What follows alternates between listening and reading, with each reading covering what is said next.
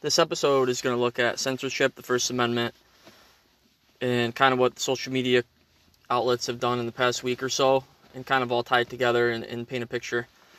I'm pretty sure everybody knows in the past week the events that have kind of gone down from what happened at the Capitol, and then you know following that, social media companies removing President Trump's personal accounts like from Twitter and other things like that. So, um, I wasn't gonna do a podcast on this. It doesn't really tie into what my vision was for this, but I do think it's something important to talk about.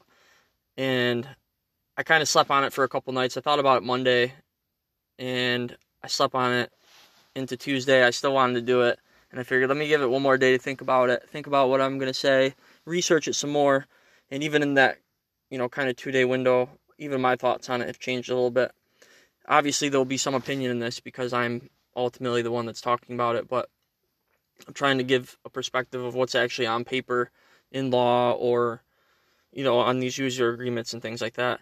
I'm definitely not going to read the Twitter user agreement. Um, there's other things I'd rather read than that. So if someone wants to read it and let me know all the details of it, please do so. Um, this is not an attack on either side of the aisle, right or left. Literally, I'm just putting stuff out there. Um, fortunately, I think we live in a country where we should all have our own opinions and we should be entitled to those opinions and be able to say whatever we want. So, on both sides, whoever's saying one thing or the other, you know, please continue to, to have your opinions and hopefully uh, anything that I say today just kind of gives people some information to look at or something to think about if it if it disagrees with them. If anybody has any comments or anything from this episode, they can either go on the Facebook page, the Little Military Podcast, and post on there, or if you're friends with me on my personal page, I normally post each podcast on there, and you could just comment under the link. And you know, I I like to hear what people have to say or what people think. So you know, feel free to do so. But this morning when I woke up, I went on social media at like six o'clock when I was drinking my coffee, and it really just solidified my thought of wanting to do this. So for those that don't know, uh, in the past week, you know, social media companies have removed the president well his personal accounts from their uh, network. So there's a lot of outrage on some side. There's a lot of support on the others for that decision. So kind of like a little table of contents of what will be talked about in this episode is one, you know, the First Amendment. What's the First Amendment actually say? Two, the social media outlets. You know, what are their some of their user agreements type things say? Three, we'll look at some of the anti-discrimination laws, lawsuits slash laws uh, because people have been bringing some of those events up, and I want to actually look at that separately. And then the section, the section 230 uh, Communications Decency Act of 1966, and it's actually known as Section 230, which is something that's been brought up a lot too. So we'll look at those items to kind of hopefully paint a picture of what you know can these social media companies even do that and obviously we'll look at the word censorship because that's been thrown a lot in, in all these discussions. That's not necessarily the order that they're going to go in. They'll probably all merge together in some way, shape, or form, but I just wanted to give you an idea of, of what it's about. Most people listen to like the first five minutes of podcast to decide whether they want to continue forward, so I figure I'll throw everything out there in the beginning, and then everybody knows kind of what it's going to get talked about. I guess the first word to look at would be censorship. Uh, I see a lot of people saying that what the social media companies have done is censorship, right? So, what is censorship? Censorship is the suppression of speech, public communication, or other information on the basis that such material is considered objectionable, harmful, sensitive, or inconvenient in quotations. Censorship can be conducted by governments, private institutions, and other controlling bodies. So, is what the social media companies done considered censorship?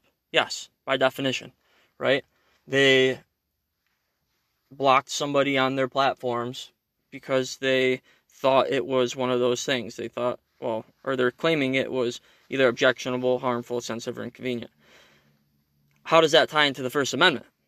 Well, the First Amendment says Congress shall make no law respecting an establishment of religion or prohibiting the free exercise thereof or abridging the freedom of speech or of the press or of the right of people peaceably to assemble and to petition the government for a redress of grievances. So that's how the First Amendment reads in the Constitution, right? So uh, over time, there's court cases and other things that stem off of it to change some of the interpretations of it, right? Because this was written in the 1700s, so there's things that are not around today, right? Like that may be applicable to the First Amendment. So, did the social media companies violate the First Amendment by censoring somebody on their platforms?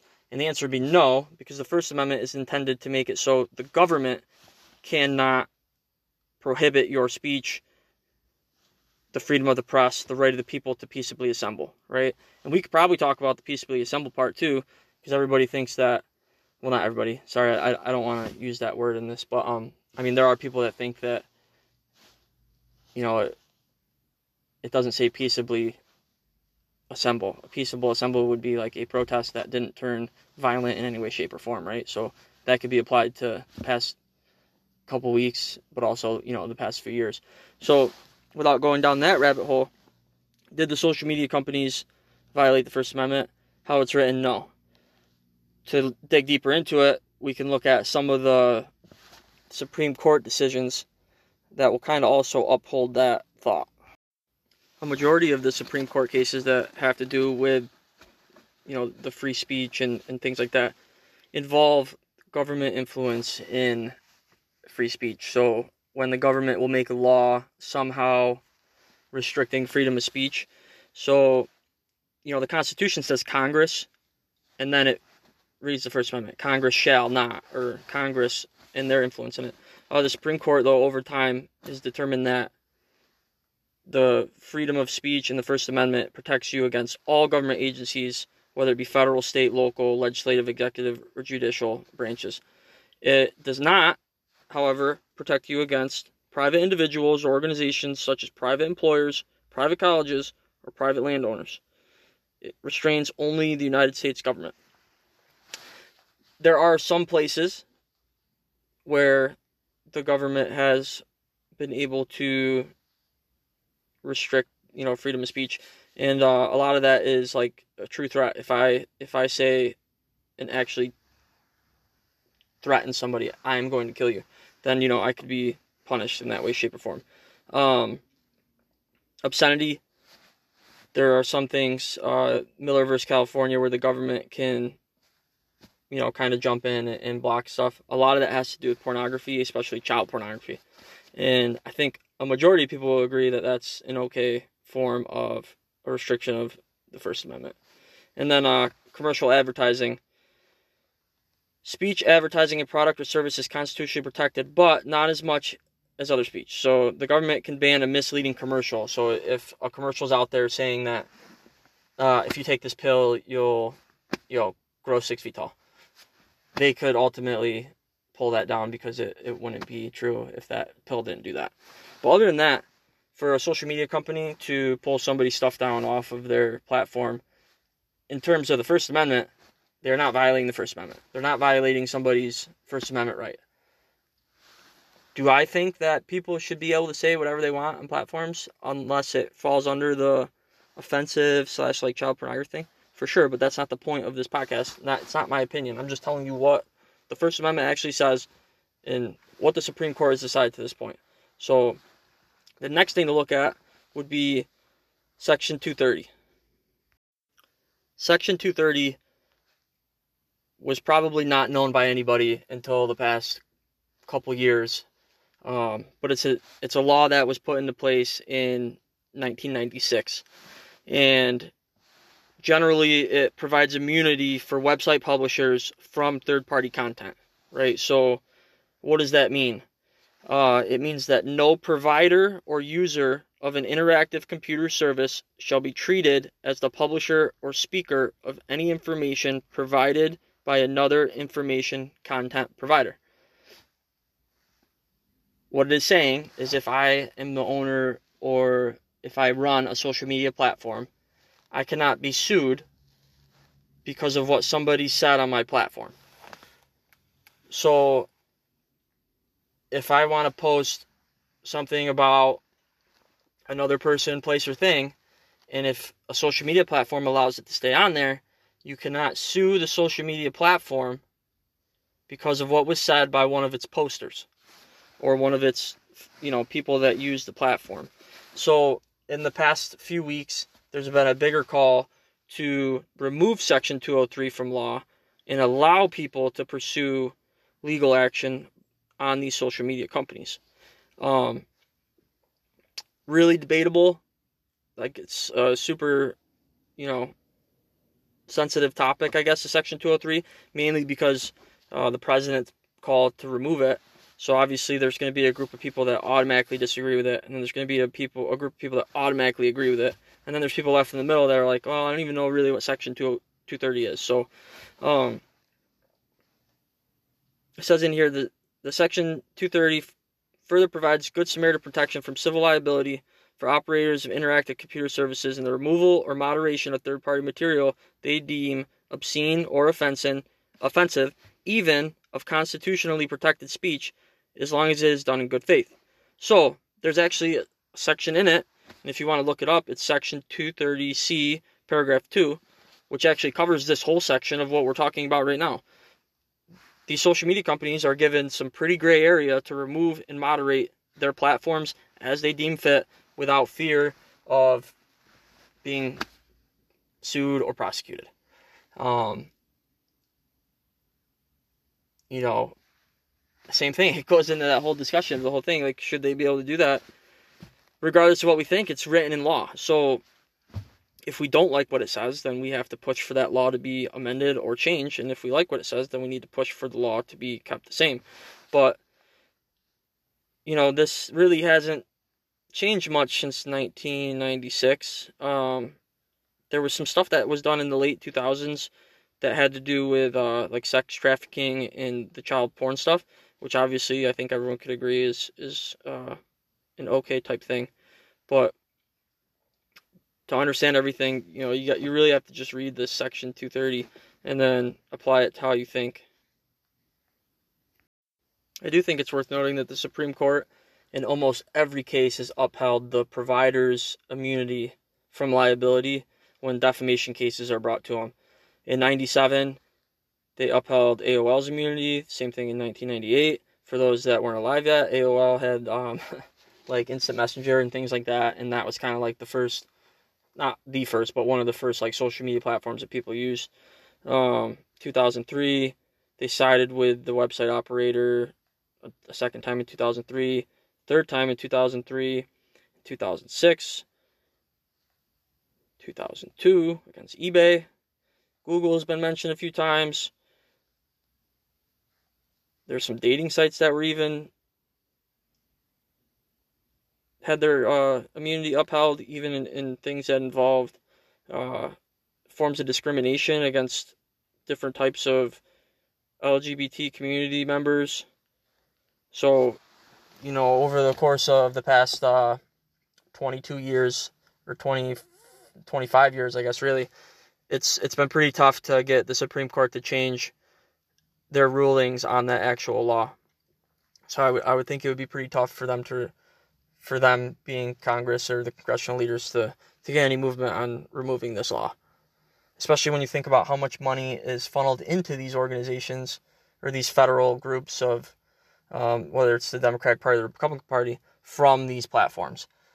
I think that if people want to look at something to question, it would be the fact that you know Facebook and these other social platforms, for the most part, are publicly held companies. It would be interesting to see how many shares are owned by our elected officials, because that might paint a better picture on why they're not getting rid of some of this stuff or why they're keeping some of this stuff, and and who it really affects.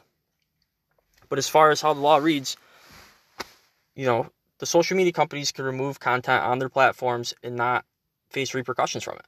Like that's just black and white what it says on paper. I also know I said I did not read the entire Twitter um, user agreement, but I did read a section of it, the one really that pertains to who may use it and the content on the services. And I mean, it says right in here, um, you know, they reserve the right to remove content that violates the user agreement, including, for example, copyright trademark violations, impersonation, unlawful conduct, or harassment. Those are just examples of what it can be. But there's also information regarding specific policies in the process of reporting or appealing violations that can be found in the Help Center. Um, super gray area in someone's user agreement, right? I mean, that's why they put those in there.